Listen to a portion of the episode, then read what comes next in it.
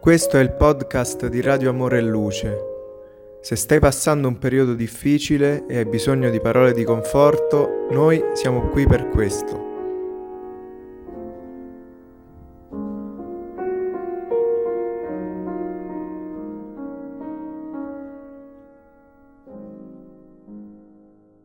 Paolo e Stefano, parte seconda, capitolo 10.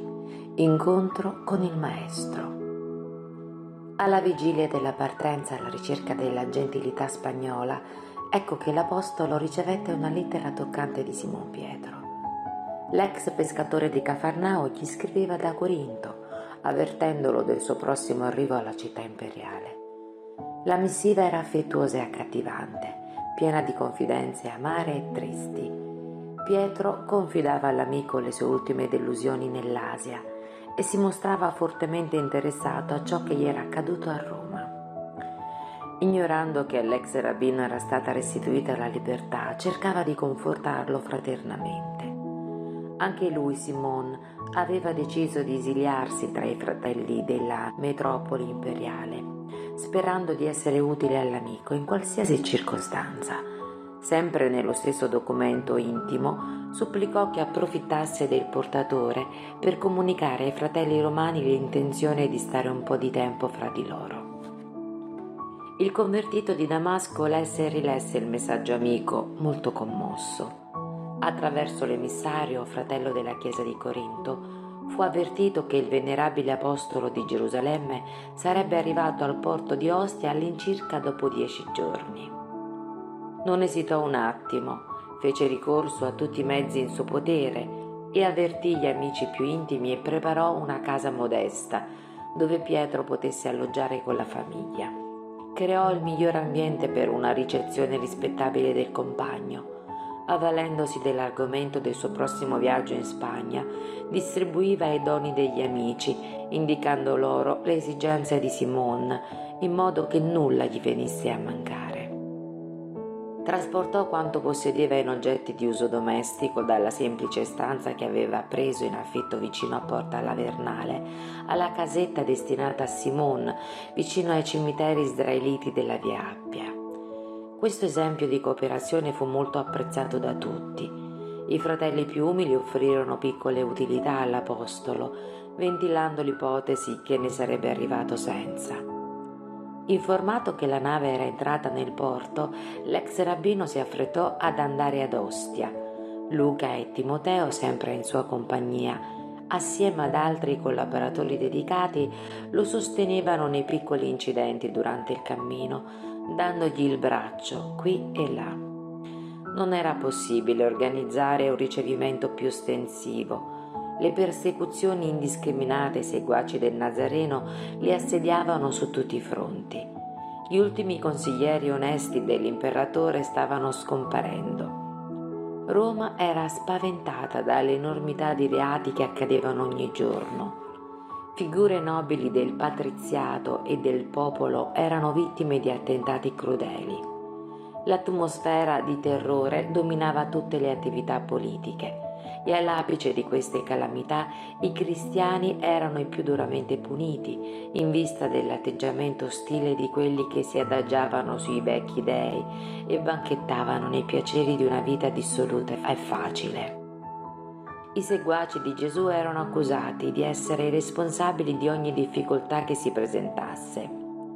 Se si abbatteva un temporale più forte, il fenomeno era dovuto agli adepti della nuova dottrina. Se l'inverno era stato più rigido, gli oneri pesavano su di loro, dal momento che nessuno, come i discepoli del crocifisso, disprezzava tanto i santuari del credo antico, aborrendo favori e sacrifici ai numi tutelari. A partire dal regno di Claudio si erano sparse turpe leggende sulle pratiche cristiane la fantasia popolare, avida della distribuzione del grano durante le grandi festività del circo, immaginava situazioni inesistenti, generando concetti stravaganti e assurdi verso i credenti del Vangelo. Pertanto, già dall'anno 58, i pacifici cristiani erano portati al circo come schiavi rivoluzionari o ribelli che dovevano scomparire. L'oppressione si aggravava di giorno in giorno. I romani più o meno distinti per nome o per la loro situazione economica, che simpatizzavano con la dottrina del Cristo, restavano indenni dalle pubbliche vessazioni, ma i poveri, i lavoratori, i figli della plebe, venivano condotti al martirio a centinaia. Così gli amici del Vangelo non prepararono nessun omaggio pubblico per l'arrivo di Simon Pietro Invece cercarono di dare davvero un aspetto del tutto intimo, in modo da non suscitare sospetti o rappresaglie dei soldati dell'imperatore. Paolo di Tarso, preso di gioia, allungò le braccia al suo vecchio amico di Gerusalemme. Simona aveva portato la moglie, i figli e Giovanni. La sua parola generosa era ricca di novità per l'apostolo del gentilismo in pochi istanti seppe della morte di Giacomo e delle nuove torture inflitte dal Sinedrio alla chiesa di Gerusalemme. Il vecchio pescatore raccontava con buon umore le ultime peripezie della sua sorte, commentò le testimonianze più pesanti con un sorriso sulle labbra e intervallava tutta la narrazione con lodi a Dio dopo aver fatto riferimento alle tante lotte che lo avevano impegnato nei suoi ripetuti pellegrinaggi, raccontò all'ex rabbino che si era rifugiato alcuni giorni a Efeso insieme a Giovanni ed essendo stato accompagnato dal figlio di Zebedeo fino a Corinto, decisero di recarsi alla capitale dell'impero. Paolo a sua volta gli riferì i lavori ricevuti da Gesù in quegli ultimi anni era da vedere l'ottimismo e il coraggio di questi uomini, infiammati dallo spirito messianico amorevole del Maestro, che commentavano le delusioni e i dolori del mondo come lauree ed onori della vita. Dopo le dolci gioie del rincontro, il gruppo si diresse discretamente alla casetta riservata a Simon Pietro e alla sua famiglia. L'ex pescatore, sentendo l'eccellenza dell'accoglienza amorevole, non trovò le parole per tradurre la gioia della sua anima. Come Paolo, quando raggiunse Pozzuoli, ebbe l'impressione di trovarsi in un mondo diverso da quello in cui aveva vissuto fino ad allora. Con il suo arrivo il servizio apostolico aumentò, ma il predicatore del gentilismo non aveva abbandonato l'idea di andare in Spagna, contando sul fatto che Pietro l'avrebbe sostituito vantaggiosamente decise di imbarcarsi nel giorno prefissato su una piccola nave diretta alla costa gallica. A niente valsero le amichevoli proteste, neanche l'insistenza di Simone a rinviare il viaggio. Accompagnato da Luca, Timoteo e Dema, il vecchio dottore della legge partì all'alba di una bella giornata, pieno di progetti generosi. La missione visitò parte della Gallia, dirigendosi verso il territorio spagnolo, indugiando sulla regione di Tortosa. Ovunque la parola e le gesta dell'Apostolo guadagnavano nuovi cuori per il Cristo, moltiplicando i servizi del Vangelo e rinnovando le speranze popolari alla luce del regno di Dio. A Roma invece la situazione proseguiva sempre più grave.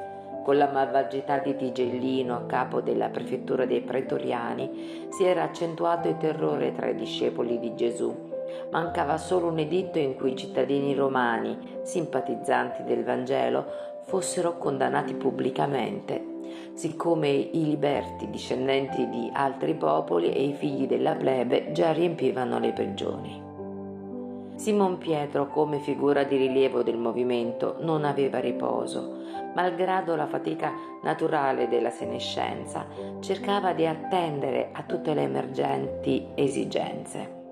Il suo spirito potente sovrapponeva tutte le vicissitudini e svolgeva i minimi doveri con la massima devozione per la causa della verità assisteva i malati, predicava nelle catacombe, percorreva lunghe distanze, sempre allegro e soddisfatto. I cristiani di tutto il mondo non potranno mai dimenticare questa falange abnegata che ha preceduto le prime testimonianze di fede affrontando situazioni dolorose e ingiuste, bagnando con sangue e lacrime la semina del Cristo, abbracciandosi a vicenda, confortati nelle ore più buie della storia del Vangelo, negli spettacoli orrendi del circo e nelle preghiere di angoscia che si alzavano nei cimiteri abbandonati. Tigellino, grande nemico dei proseliti del Nazareno, cercò di aggravare la situazione con tutti i mezzi a disposizione della sua autorità odiosa e perversa. Il figlio di Zebedeo si preparava a tornare in Asia quando un gruppo di scagnozzi dei persecutori lo raggiunse mentre era in predicazione affettuosa e ispirata, durante la quale si congedava dai fratelli di Roma con toccanti esortazioni di riconoscimento a Gesù. Nonostante attente spiegazioni, Giovanni fu arrestato e picchiato senza pietà e con lui decine di fratelli furono rinchiusi nelle prigioni immonde dell'Esquilino. Pietro ricevette la notizia dolorosamente sorpreso. Conosceva la vastità dei lavori che aspettavano in Asia, generoso compagno, e pregò il Signore che non lo abbandonasse fino ad ottenere la giusta assoluzione. Come procedere in circostanze così difficili? Fece ricorso alle prestigiose relazioni che possedeva in città. Tuttavia, i suoi amici avevano scarsa influenza politica negli uffici amministrativi dell'epoca. I cristiani con buone situazioni finanziarie non osavano affrontare la schiacciante ondata di persecuzione e tirannia.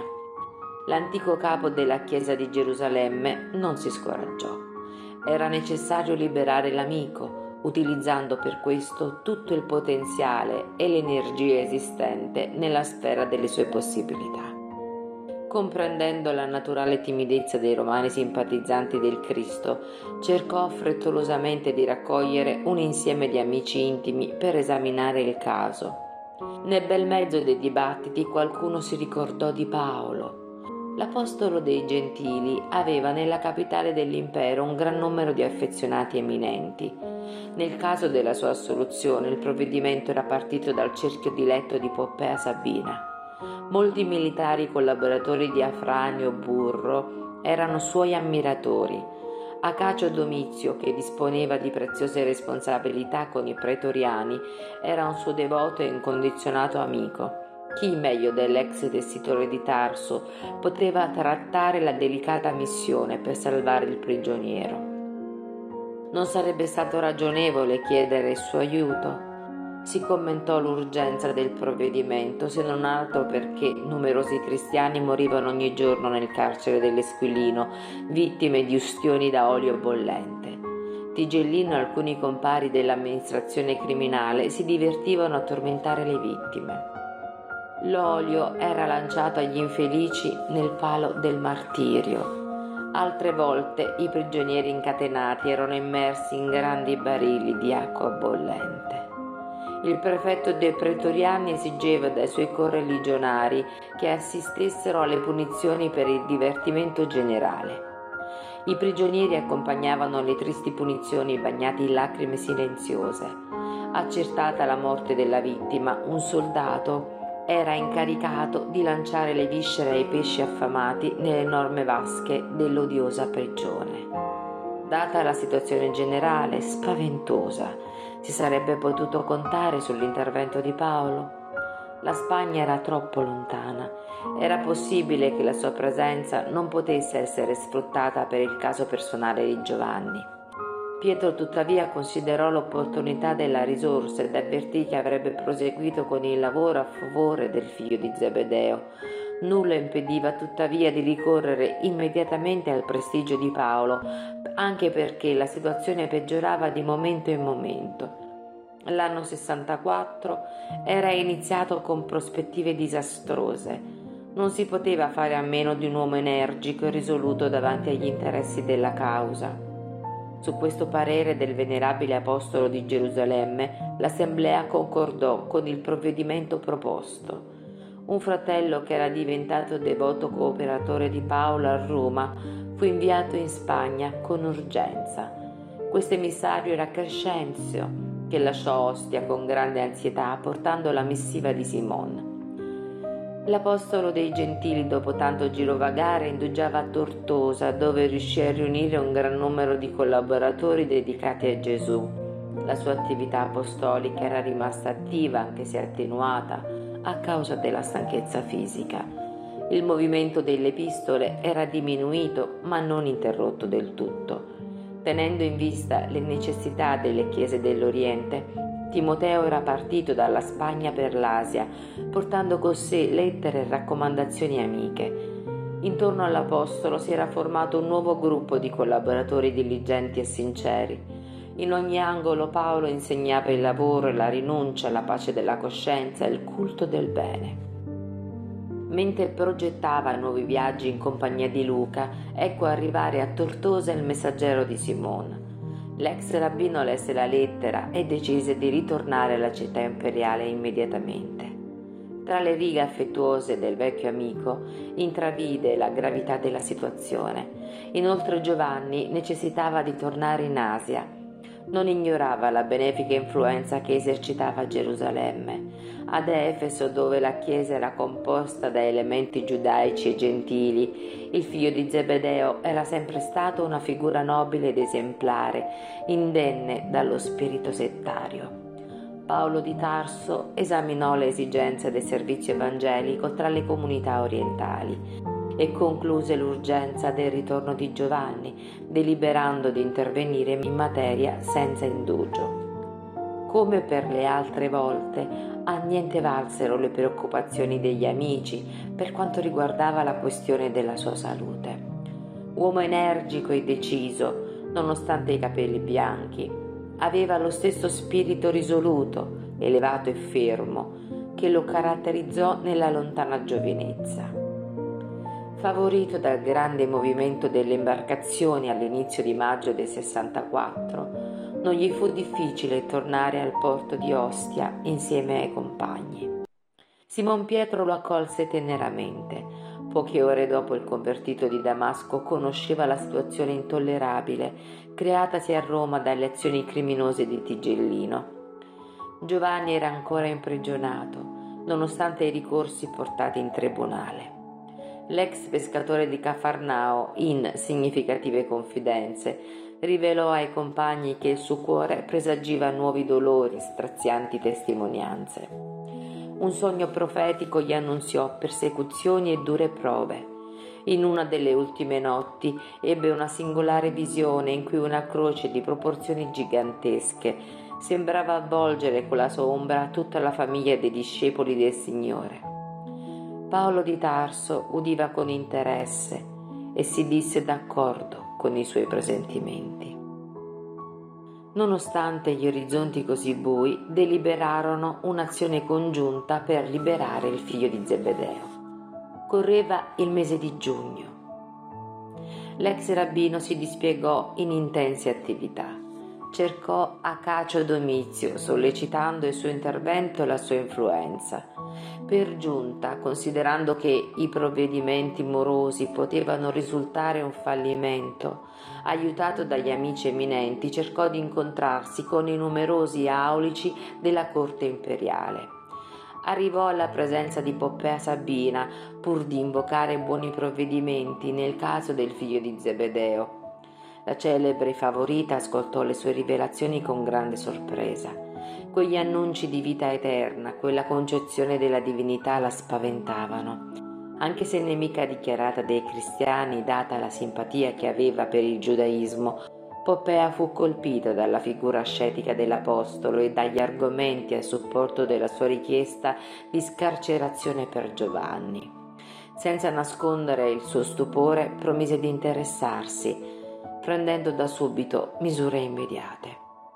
Paolo se ne andò speranzoso della soluzione del compagno, perché Sabina aveva promesso di liberarlo entro tre giorni. Tornando alla comunità, raccontò ai fratelli il colloquio che aveva avuto con la favorita di Nerone, ma alla fine del racconto notò sorpreso che alcuni compagni lo rimproveravano per la sua iniziativa. Stupito chiese che gli fosse chiarito e giustificato ogni dubbio apparvero deboli considerazioni che lui accolse con la sua inesauribile serenità. Si sosteneva che non era lodevole cercare una dissoluta cortigiana per chiedere un favore. Tale condotta doveva essere proibita ai seguaci del Cristo. Poppea era una donna estremamente dissoluta, banchettava nelle orge del paladino, si caratterizzava per la sua lussuria scandalosa. Sarebbe stato ragionevole chiedere la sua protezione per i discepoli di Gesù? Paolo di Tarso accettò i limitati rimproveri con beatificata pazienza e obiettò saggiamente. Rispetto e accetto la vostra opinione, ma prima di tutto considero essenziale liberare Giovanni. Se fossi io il prigioniero non avrei giudicato il caso così urgente e così grave. Sono vecchio, debilitato e pertanto sarebbe stato meglio e più utile per me, chissà, meditare sulla misericordia di Gesù attraverso le sbarre del carcere. Ma Giovanni è relativamente giovane forte e dedicato. Il cristianesimo in Asia non può rinunciare alla sua attività costruttiva fino a quando altri lavoratori non saranno chiamati a semina divina. In riferimento ai vostri dubbi devo però addurre un argomento che richiede ponderazione. Perché considerate impropria una richiesta a Poppea Sabina? Avreste la stessa idea se fossi andato da Tigellino o proprio dall'imperatore? Non saranno loro vittime della stessa prostituzione che stigmatizza le favorite della sua corte? Se mi mettessi d'accordo con un militare ubriaco del Palatino sui provvedimenti necessari al rilascio del compagno, applaudireste forse il mio gesto senza restrizioni. Fratelli, è essenziale comprendere che la caduta morale delle donne viene quasi sempre dalla prostituzione dell'uomo. Sono d'accordo che Poppea non è la figura più conveniente per questa operazione a causa delle inquietudini della sua vita. Tuttavia, è la provvidenza che indica le circostanze e abbiamo bisogno di liberare il devoto discepolo del Signore. In questo caso ho cercato di avvalermi di una simile risorsa, ricordando l'esortazione del Maestro che raccomanda all'uomo di procurarsi gli amici con le ricchezze dell'iniquità. Considero che ogni rapporto con il Palatino costituisca espressione di ricchezza iniqua, ma presumo utile mobilitare quelli che si conservano morti nel peccato in qualche atto di carità e fede, con il quale si spengono i legami con il passato delittuoso, aiutati dall'intercessione di amici fedeli. La delucidazione dell'Apostolo diffuse grande calma in tutto il recinto. In poche parole Paolo di Tarso mostrò ai suoi compagni le trascendenti conclusioni di ordine spirituale. La promessa non fallì. In tre giorni il figlio di Zebedeo fu riportato in libertà. Giovanni era abbattutissimo. I maltrattamenti e la contemplazione dei quadri terribili della prigione, più l'attesa angosciosa, avevano gettato il suo spirito in dolorose perplessità. Pietro si rallegrò, ma l'ex rabbino, consapevole della tensione nell'ambiente, suggerì il ritorno dell'apostolo galileiano in Asia, senza perdita di tempo. La chiesa di Efeso lo aspettava. Gerusalemme contava sulla sua collaborazione disinteressata e amica. Giovanni non ebbe tempo per molte considerazioni, perché Paolo, in possesso di quegli amari presentimenti, si recò a Porto di Ostia, per predisporre la sua partenza, utilizzando una nave napoletana in procinto di salpare per Mileto. Preso dai provvedimenti e incapace di resistere all'ex rabbino risoluto, il figlio di Zebedeo si imbarcò sulla fine di giugno del 64, mentre gli altri amici rimanevano a Roma per la buona battaglia a favore del Vangelo. Quanto più scuri erano gli orizzonti, tanto più unito diventava il gruppo dei fratelli nella fede di Cristo Gesù. Si moltiplicavano le riunioni in cimiteri lontani e abbandonati. In quei giorni di sofferenza le predicazioni sembravano più belle. Paolo di Tarso e i collaboratori si dispiegavano in edificazioni spirituali quando la città fu scossa improvvisamente da uno spaventoso evento. La mattina del 16 luglio del 64 un violento incendio scoppiò nelle vicinanze del grande circo, coprendo l'intero rione situato tra il Celio e il Palatino. Il fuoco si era sviluppato nei vasti magazzini pieni di materiale infiammabile e si propagò con stupefacente rapidità. Invano furono convocati lavoratori e uomini del popolo per mitigare la sua violenza. Inutilmente la folla numerosa e compatta mobilitò le risorse per alleviare la situazione. Lingue di fuoco salivano sempre più in alto, propagandosi con furia, lasciando cumuli di macerie e rovine. Tutta Roma accorreva a vedere lo spettacolo sinistro, già eccitata dalle sue passioni minacciose e terribili. Il fuoco, con prodigiosa rapidità, svoltò il Palatino ed invase il Velabro. Il primo giorno terminò con prospettive angoscianti. Il cielo era coperto da una spessa coltre di fumo illuminando in gran parte le colline con il bagliore odioso del terribile incendio. Gli eleganti edifici dell'Aventino e del Celio sembravano alberi secchi di foreste in fiamme. Si accentuava la disperazione per le vittime dell'enorme catastrofe. Tutto adiacente al forum ardeva. Cominciò l'esodo con infinita difficoltà. Le porte della città erano congestionate dalla gente, in preda ad un profondo terrore. Animali spaventati correvano lungo le strade pubbliche, come afflitti da persecutori invisibili. Palazzi antichi di solida costruzione si sbriciolavano con un fragore inquietante. Tutti gli abitanti di Roma volevano prendere distanza dalla zona comburente. Nessuno osava attaccare il fuoco indomabile il secondo giorno si presentò con lo stesso spettacolo indimenticabile. I popolani desistettero dal salvare qualcosa, accontentandosi di poter seppellire gli innumerevoli morti trovati nei luoghi di possibile accesso.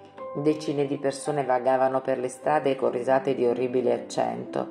La follia si generalizzava tra le creature più impressionabili. Barelle improvvisate portavano senza meta i feriti Lunghe processioni invasero i santuari per salvare le sontuose immagini degli dei. Migliaia di donne accompagnavano le figure impassibili dei numi tutelari in dolorose suppliche, facendo voto di penosi sacrifici a voci stentoree. Uomini pietosi prendevano nel vortice delle moltitudini deliranti i bambini massacrati o solo feriti. L'intera area di accesso alla via Appia in direzione di Alba Longa era ingorgata da migranti precipitosi e delusi.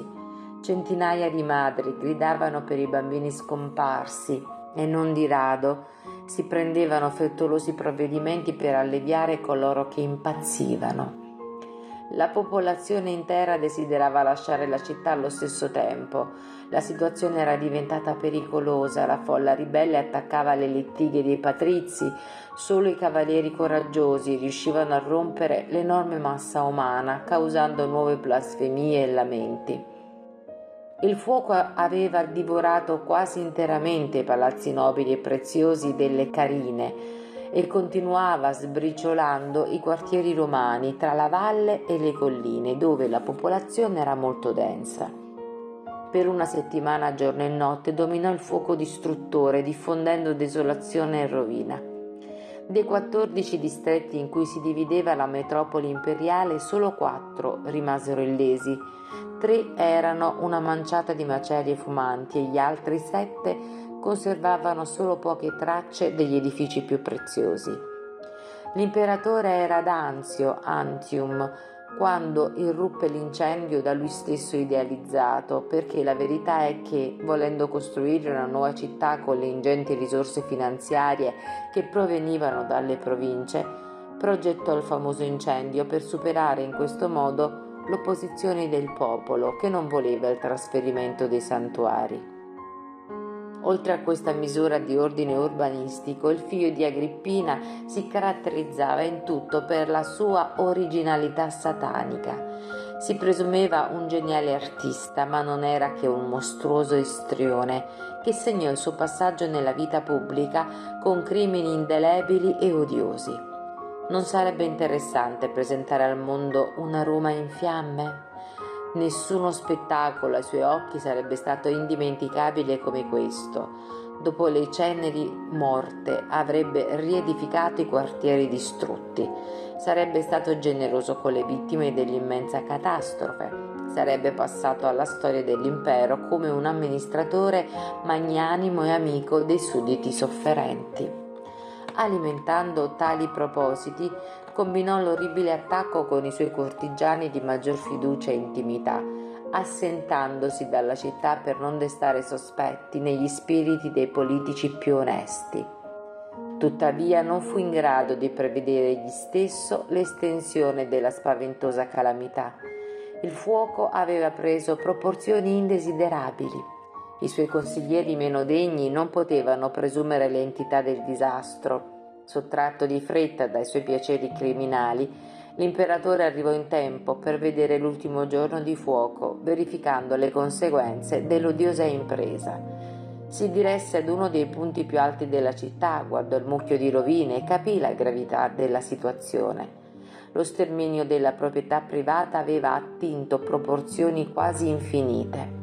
Non era stato in grado di prevedere tali conseguenze dolorose Riconoscendo l'irritazione giusta del popolo, Nerone cercò di parlare al pubblico, abbozzando alcune lacrime nella sua profonda capacità di simulare.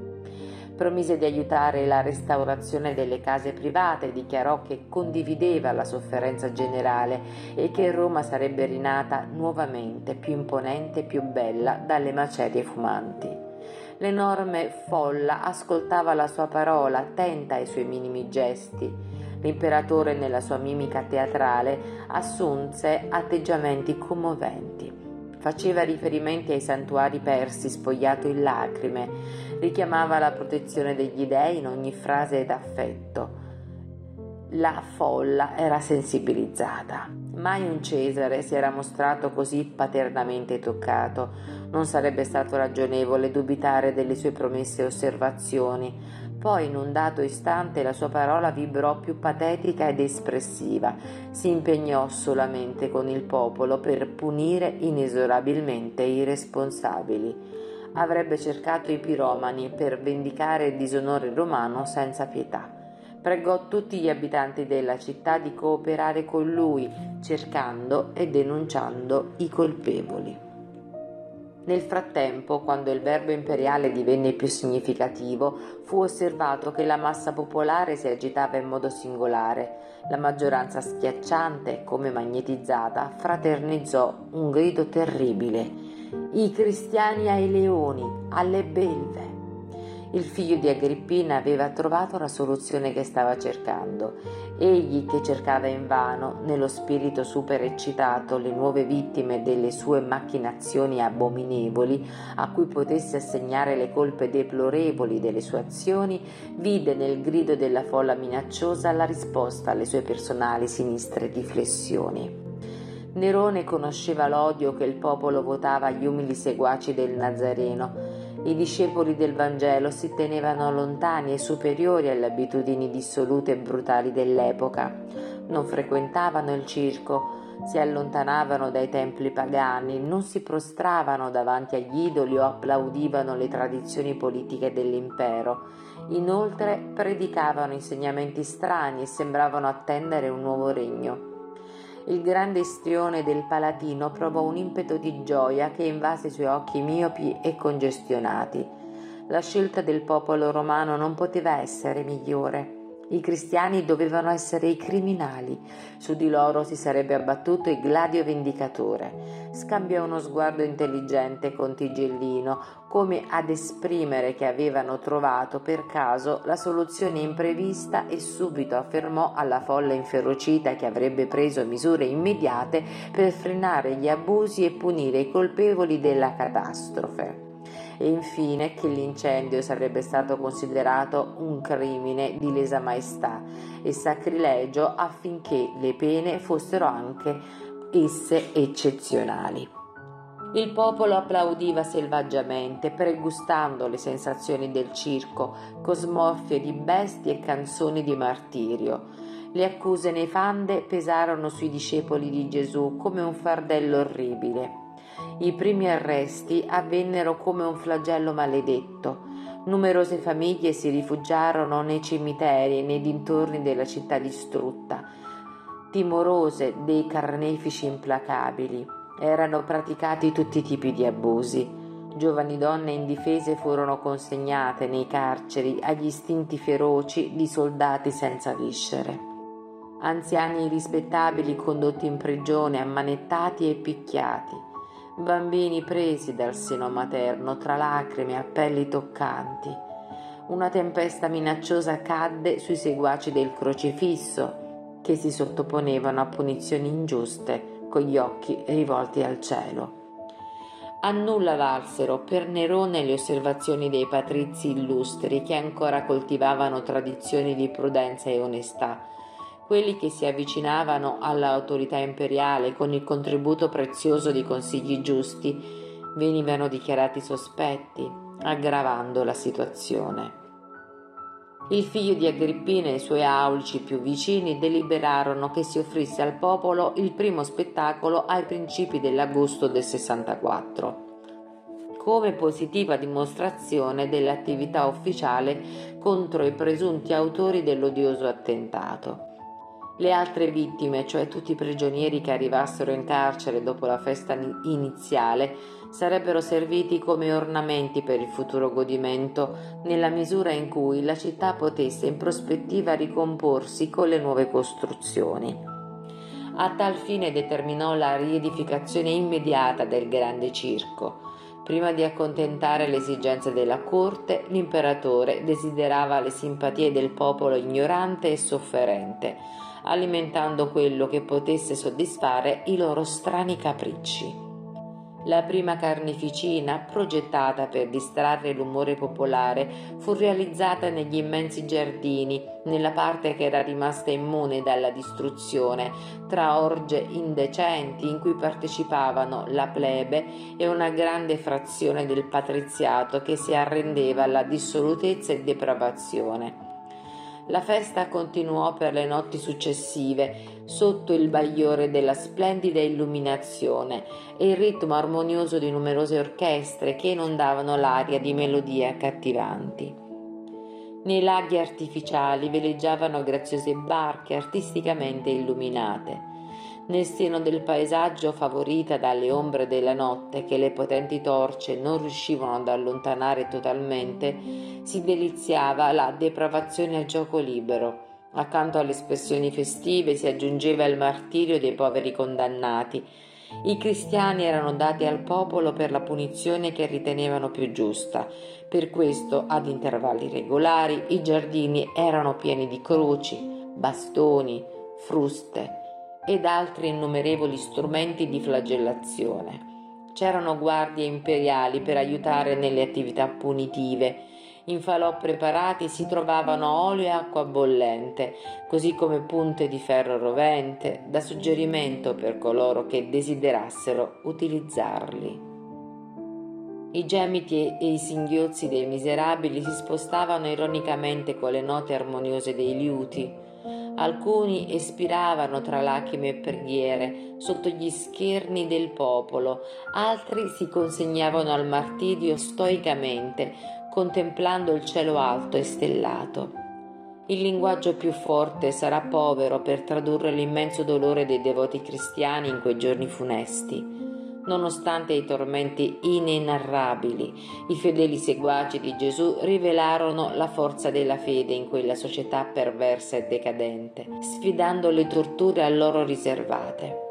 Interrogati nei tribunali in quei momenti così tragici, dichiaravano apertamente la loro fiducia in Cristo Gesù, accettando le sofferenze con umiltà per amore del suo nome. Quell'eroismo sembrava inferocire ancora di più l'umore della folla animalesca. Inventavano nuovi generi di supplizio. La perversità presentava ogni giorno nuovi numeri nella sua velenosa facondia. Ma i cristiani sembravano posseduti da un'energia diversa da quelle conosciute nei campi delle battaglie sanguinose la pazienza invincibile, la potente fede, la capacità di resistenza morale stupiva i più coraggiosi. Non erano pochi quelli che si arrendevano a sacrificio cantando. Molte volte davanti a un tale coraggio i giustizieri improvvisati temevano il misterioso potere trionfante della morte.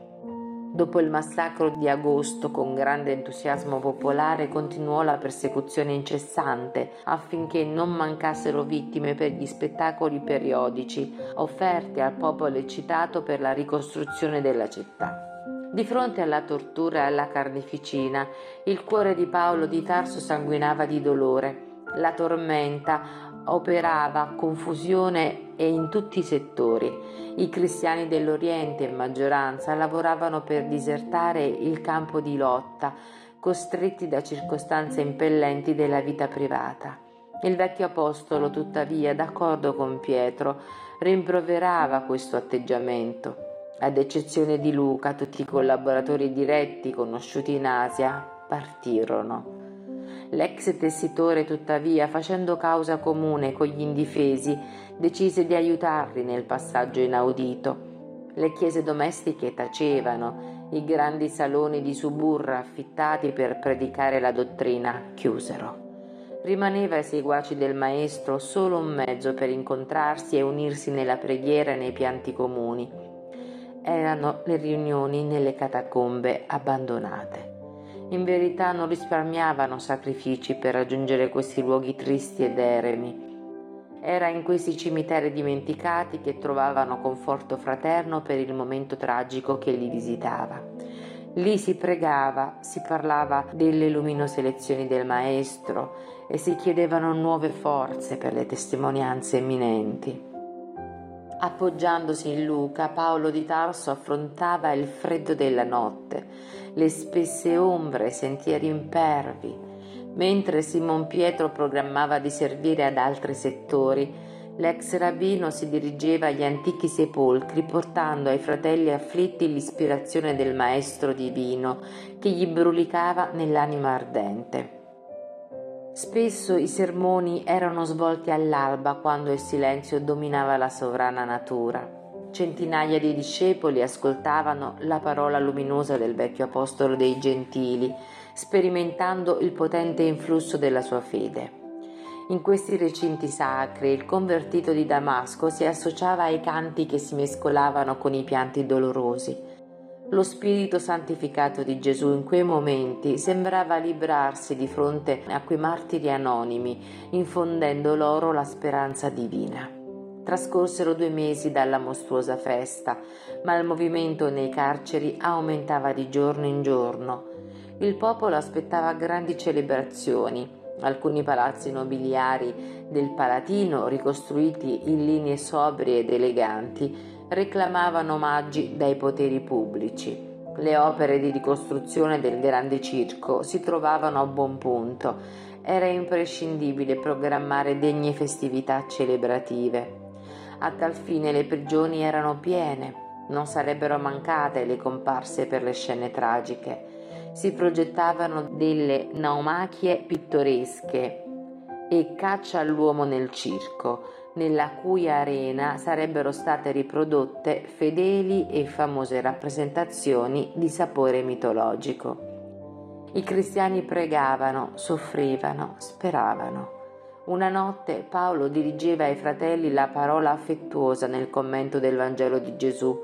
I suoi concetti sembravano più che mai divinamente ispirati. Le brezze dell'alba penetravano nella grotta sepolcrale illuminata da alcune torce tremolanti. La stanza era piena di donne e bambini, al lato di molti uomini incappucciati. Dopo la predicazione commovente sentita da tutti, con gli occhi umidi di lacrime, l'ex tessitore di Tarso perorava sollecito. Sì, fratelli, Dio è più bello nei giorni più tragici. Quando le ombre minacciano il cammino, la luce è più preziosa e più pura. In questi giorni di sofferenza e morte, quando la bugia ha detronizzato la verità e la virtù è stata sostituita dal crimine, ricordiamo Gesù nel legno infamante. La croce ha per noi un divino messaggio. Non disdegniamo il sacro testimonio quando il Maestro, nonostante immacolato, raggiunse in questo mondo solo battaglie silenziose e sofferenze indefinibili. Fortifichiamoci nell'idea che il suo regno non è di questo mondo. Innalziamo il nostro spirito alla sfera del suo amore immortale. La città dei cristiani non è sulla terra. Non potrebbe essere la Gerusalemme che ha crocifisso l'inviato divino, né la Roma che gode nel versare il sangue dei martiri in questo mondo siamo di fronte a combattimenti incruenti, lavorando per il trionfo eterno della pace del Signore. Non aspettiamoci pertanto di riposare nel luogo di lavoro né di dare testimonianze vive. Dalla città indistruttibile della nostra fede Gesù ci contempla e ci allevia il cuore con il balsamo del suo amore. Camminiamo verso di Lui attraverso il supplizio e le perplessità dolorose Egli è asceso al Padre dalla cima del Calvario. Noi seguiremo le sue orme, accettando umilmente le sofferenze che per amor suo ci sono riservate. Il pubblico sembrava rapito, sentendo le parole profetiche dell'Apostolo. Tra le lapide fredde e impassibili, i fratelli nella fede si sentivano più uniti tra di loro. In tutti gli occhi scintillava la certezza della vittoria spirituale in quelle espressioni di dolore e di speranza c'era un tacito accordo a seguire il crocifisso al suo regno di luce. L'oratore fece una pausa, sentendosi sopraffatto da strani turbamenti.